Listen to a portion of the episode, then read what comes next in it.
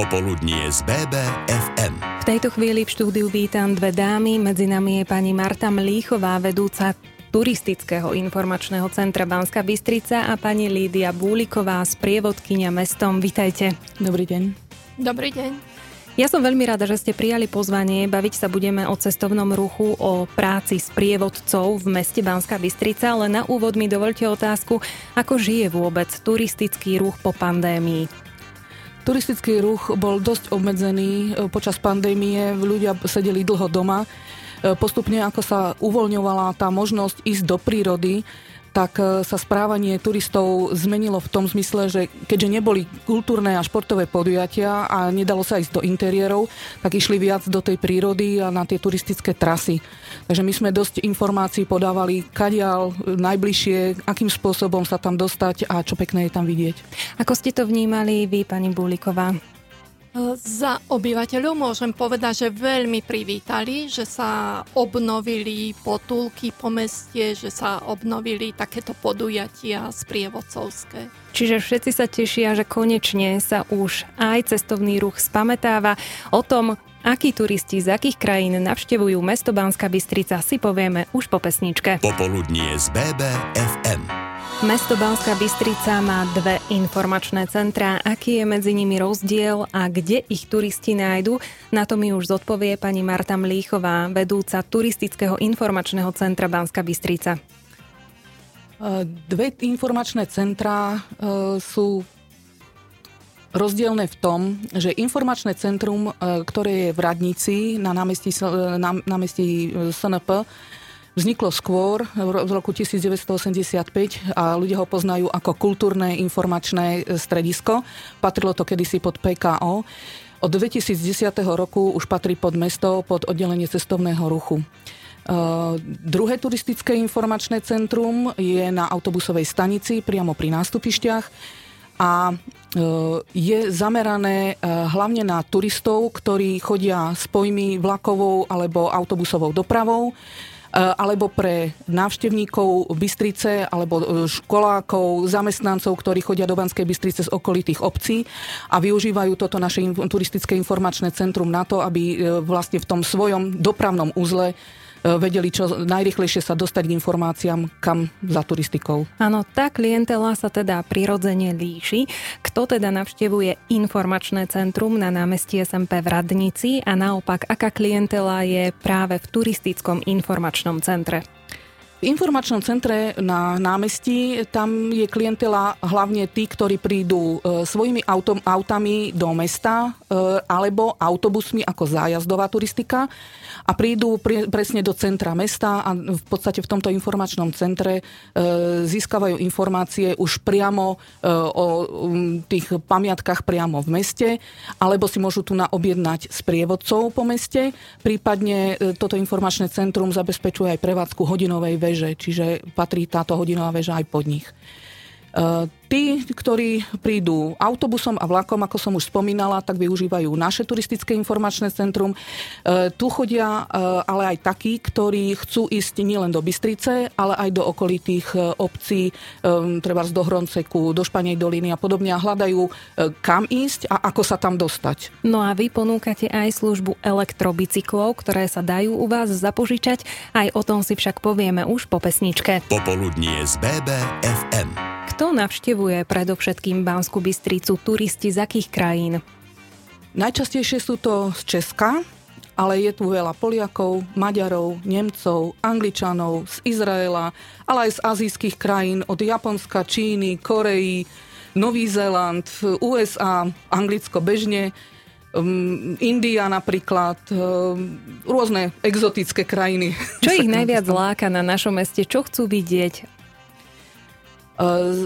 Číňanov napríklad veľmi zaujíma e, Hudec, pretože Hudec ako architekt vlastne postaví, postavil Šanghaj, takže pozerajú, odkiaľ vlastne prišiel. E, z Izraela návštevníci, tí samozrejme pozerajú židovské pamiatky, záhradu Chapivý rejk a rôzne tie štolprštajny a podobne.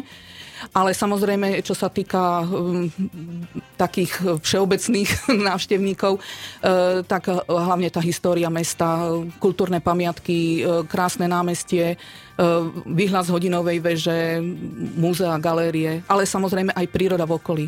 Pokiaľ majú záujem o sprievodcu, pani Búliková, čo im viete ponúknuť? Ponúkame buď e, všeobecné prehliadky, to znamená takú základnú prehliadku, ktorá môže trvať hodinu, hodinu a pol alebo dve hodiny po meste a priľahlých uliciach, ale takisto ponúkame aj tematické okruhy, ako napríklad Skutecký, Hudec, Sládkovič, Turzovsko-Fugerovská spoločnosť, ale vieme prispôsobiť podľa požiadaviek vlastne akúkoľvek tému vy dokážeme spracovať. Moji kolegovia dokážu spracovať a dokážu týmto slovenským turistom ponúknuť. Nie len slovenským. Áno, a keď hovoríte, že nie len slovenským, dokážete teda uh, trebárs aj tým cudzokrajným povedať všetko podstatné v inom cudzom jazyku, respektíve tie služby uh, ponúkate v akých jazykoch sprievodcovské? Áno, tá ponuka je pomerne bohatá od angličtiny, nemčiny, ruštiny, maďarčiny a francúzštiny. A čo musí všetko ovládať sprievodca? Či musí byť do určitej miery aj psychológom? O tom viac už po pesničke. Popoludnie z BBFM. Počúvate popoludnie z BBFM. So mnou v štúdiu je tu pani Marta Mlíchová, vedúca turistického informačného centra Banska Bystrica a pani Lídia Búliková, sprievodkynia mestom. Pýtam sa teraz veľmi takú jednoduchú vec a to, čo všetko musí ovládať sprievodca a vlastne tento človek, keď chce vykonávať prácu sprievodcu, čo všetko by mal ovládať? Okrem samotného textu a samozrejme historicky overených faktov, Eh, ktoré, ktoré sú o danej pamiatke, musí ovládať aj to, ako to podať tomu návštevníkovi, pretože inak budete rozprávať eh, s menšími deťmi, inak eh, s mládežou, ale samozrejme inak s dospelými alebo s nejakými odborníkmi. Čiže do určitej miery musí byť herec. Jedna vec herec, Moderátor. musí mať dostatočný, samozrejme dostatočný prejav, aby ho bolo počuť, aby ho bolo rozumieť, samozrejme v príslušnej reči to musí všetko zvládať a samozrejme musí byť taká e, vodcovská osobnosť, aby vedel zvládať tú skupinu, pretože môže mať v tej skupine od 5, povedzme do 30 aj 40 ľudí, ktorí každý samozrejme má iný záujem, pozera na, niek- na nejakú inú stranu a treba ich trošku koordinovať. Potom musí si vedieť načasovať e, celú tú prehliadku, aby stihol všetko, ale zároveň, aby niečo nevynichal, niečo podstatné. E, samozrejme musí byť aj zdravotnícky podkutý, ak by sa mu náhodou e, v tej skupine nieč- niekomu niečo pritrafilo, aby to vedel zvládnuť. A toto všetko zvláda pani Lídia Búliková a možno, že nejaké aj tie úsmevné príhody, ktoré vyplývajú z toho všetkého, čo vaša kolegyňa povedala, sa vám prihodili vo vašej práci. Spomeniete, sa, spomeniete si na niektoré, čo sa vám teda udialo, čo by ste ste možno, že chceli takto odprezentovať? Určite, ale nie sú to len zážitky moje, ale aj mojich kolegyň. Napríklad japonskí turisti sa pýtajú, či na väžu je výťah. E, turisti z Izraela sa zaujímajú, kde je najlacnejšia káva, kde je najlacnejšia reštaurácia. Ale takisto sme mali otázku, že kde sú tie vysoké Tatry. Keď sa, sme sa podívali, že čo, aké vysoké Tatry, tak e, ten turista ukazuje, veď v mojom bedekri píšu, že sú tu vysoké Tatry, tak tu vysoké Tatry by mali byť. Áno, takže naozaj s rôznymi, e, možno aj dezinformáciami prichádzajú turisti za vami, no ale to, čo by mohli sme teraz spomenúť, sú určite elektrobicykle, pretože tie e, zožali veľký úspech potom, ako ste ich zaviedli a túto službu ste sprístupnili v turistickom informačnom centre v autobusovej stanici, takže kto má záujem o elektrobicykel, ako môže postupovať, za možno akú protihodnotu si ho môže požičať?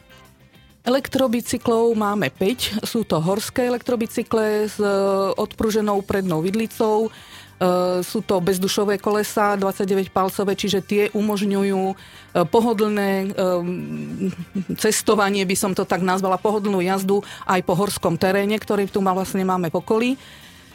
Um, požičať si ho môžu dospelé osoby, respektíve môžu byť aj od 15 vyššie, ale v sprievode dospelej osoby. E, treba samozrejme k tomu dva doklady totožnosti s fotografiou, zaplatiť e, nejakú tú, ten, ten poplatok za požičanie plus 100 e, eurová záloha, taká kaucia e, pre prípad nejakej poruchy alebo niečo. Samozrejme, dá sa to objednať e, buď to e, priamo cez telefón, alebo najlepšie cez e, internet na našej webovej stránke je online formulár.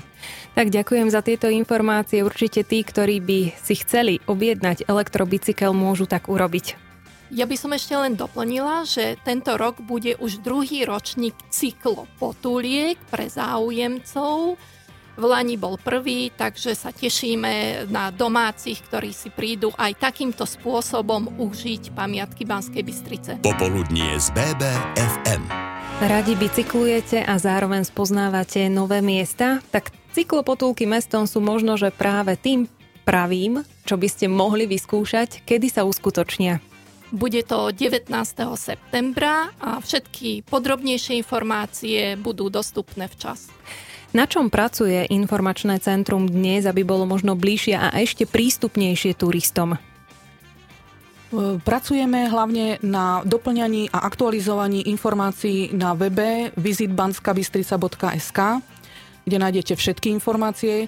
K tomu nájdete to aj na sociálnych sieťach, potom cez QR kódy prístupné napríklad e, cyklotrasy, ďalej sú to sprievodca, taká brožúra hravou formou po Banskej Bystrici Ratujte cesnaka. E, a pripravujeme momentálne zvukového sprievodcu po stopách Skuteckého, kde samotný Skutecký bude rozprávať o tom, kde žil a kde tvoril. No a v poslednom vstupe, ktorý si Určite nenechajte ús, újsť sa dozviete aj to, že turizmus, nakoľko sa opäť rozbehol, ale sprievodcovia majú svoj vek, hľadá tváre nové do svojho týmu. Čiže ak by ste sa chceli vy, milí posluchači, stať sprievodcom cestovného ruchu a sprievodcom mestom Banská Bystrica, tak sa dozviete po pesničke, čo všetko musíte pre túto funkciu splniť. Popoludnie z BBFM. Popoludnie z BBFM, ktoré venujeme turizmu, turistickému informačnému informačnému centru a vôbec práci s prievodcom sa chýli ku svojmu koncu, ale v tejto chvíli mňa zaujíma, ak by ste chceli robiť z prievodcu, čo všetko musíte splniť, na to mi odpovie pani Marta Mlíchová. Sprievodca podľa súčasnej legislatívy sprievodca cestovného ruchu musí mať e, príslušný kurz, ktoré robia akreditované vzdelávacie e, agentúry. E, samozrejme musí tam byť e, veková hranica, vysokoškolské vzdelanie a e, minimálne jeden zahraničný jazyk v B1 kvalite. Tento kurz viete zorganizovať aj tu v Banskej Bystrici, ale potrebujete minimálny počet záujemcov. Aké je to číslo? Minimálne 10 ľudí, ktorí by sa prihlásili a zaplatili by si tento kurz.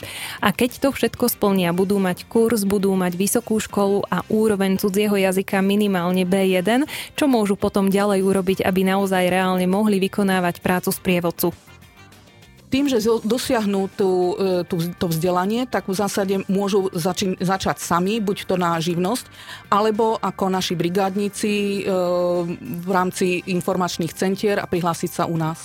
Koľko takýchto ľudí viete zamestnať alebo podchytiť? Ono je to dosť ťažko, e, pretože záleží od jazykov a od toho, ako je práve sezóna, ale vzhľadom na to, že máme našich sprievodcov väčšinou starších, potrebovali by sme omladiť ten personál, tak 10 ľudí. Fíha, no dobre. No a posledná moja otázka pre pani Lídiu Búlikovú z prievodkyňu mestom je, čím ostal možno turista vo vašej skupine najviac očarený? Akým miestom z Banskej Bystrice? Veľmi sa im páči námestie, samozrejme Španiadolina, výhľad z veže a počuli sme takú vetu, že nevedel som, že Banská Bystrica je taká krásna. Určite sa sem ešte vrátim. Tak to sú krásne slova. Ja vám veľmi pekne ďakujem za to, že ste prišli k nám do štúdia. Boli tu pani Marta Mlíchová, vedúca turistického informačného centra Banská Bystrica a pani Lídia Búliková, sprievodkynia mestom. Ďakujem dámy, dámy a prajem vám ešte pekný zvyšok dňa.